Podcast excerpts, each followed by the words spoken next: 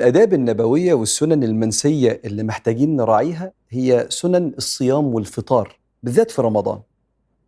لأن الصيام عمل كبير قوي وربنا بيحبه وثوابه كبير قوي فيا سلام لو كمان بقينا ماشيين على سنة النبي عليه الصلاة والسلام في الصيام. فهقول لك على التسع سنن تواظب عليهم كده اللي تقدر منهم يعني عليه منهم. السنة الأولانية المواظبة على السحور. سحروا يا جماعة. حتى لو نمت وانت مش قادر بس اصحى وتبق مية. قال صلى الله عليه وسلم تسحروا فإن في السحور بركة. السحور ده الوجبة دي فيها بركة. ما النبي قال اتسحر يبقى اتسحر. فيها بركة في الجسد وفي الروح كمان. حتى إن النبي عليه الصلاة والسلام قال ولو أن يجرع أحدكم جرعة ماء. حتى بق مية حتى.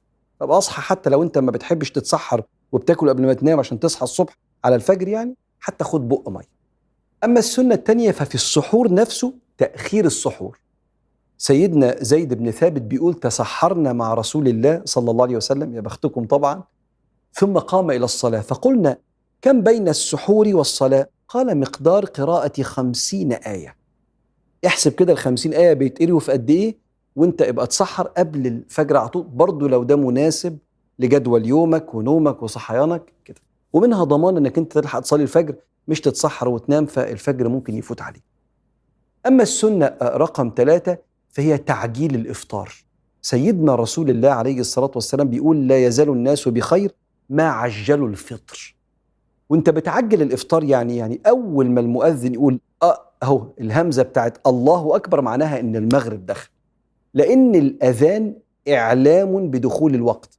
يعني المغرب دخل آه يا جماعة يلا اذن يا مؤذن فلو قال الله بس حتى الهمزة بتاعت الله. معناها إن الوقت دخل فبيقول للناس يا ناس افطروا يا ناس المغرب اذن فمش لازم تستنى لغاية كل الأذان.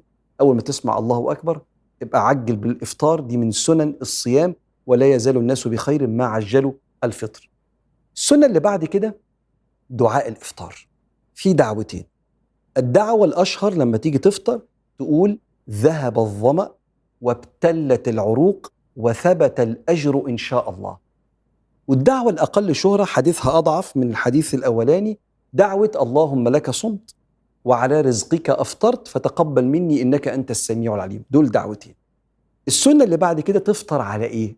لو تقدر برضه لو تحب كده. النبي كان بيعمل كده عليه الصلاة والسلام. قال عليه الصلاة والسلام إذا أفطر أحدكم فليفطر على تمر فإن لم يجد فعلى جرعة ماء. تمر أو ماء وبعض الأحاديث الثانية بتقول أو لبن. فكأنك إيه بص كده إيه المناسب اللي تقدر تستقبله في بطنك أول ما تفطر وتحب تمر أو لو ما لقيتش ماء النبي كان بيعمل كده صلى الله عليه وآله وسلم. أيضا من سنن آه، الصيام إنك تفطر صايم. وأنا بقول الكلام ده للناس اللي بتفطر صايم وللأمهات اللي بتعمل الأكل في البيت فبتفطر الأسرة كلها.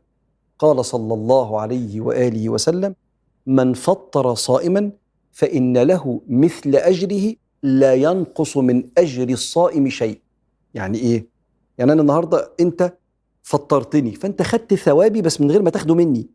هنعتبر هنعتبر يعني إن صيام اليوم فيه مليار حسنة وأكتر إن شاء الله عند ربنا. فأنت خدت المليار بتاعتك وخدت المليار بتاعتي وأنا خدتها فكأنك النهارده صمت يومين.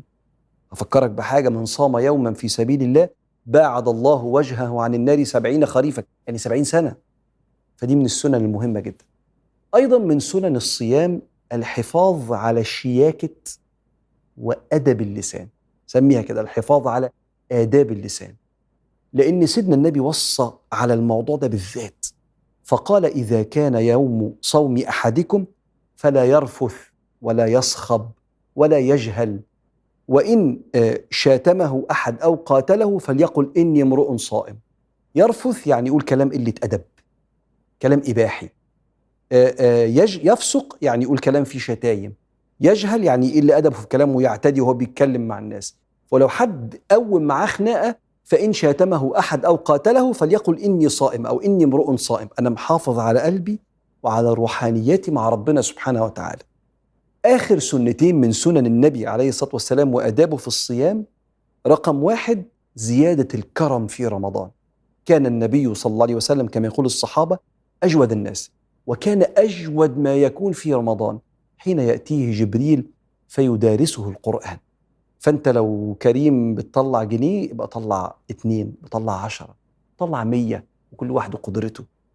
لو أنت كريم في ألفاظك وجميل في احتوائك للناس خليك أحن وأكرم وأرحم كمان في الأيام المباركة دي.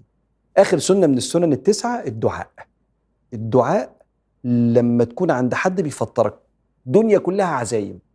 فما تنساش لما حد تتعزم عنده تدعي له بالدعوة النبوية لما كان حد بيدعوه إلى طعام ويفطر عنده كان يقول له أكل طعامكم الأبرار وأفطر عندكم الصائمون وصلت عليكم الملائكة من صلاة الملائكة يعني دعاء بالمغفرة وذكركم الله في من عنده. أكل طعامكم الأبرار أفطر عندكم الصائمون صلت عليكم الملائكة. وذكركم الله في من عنده.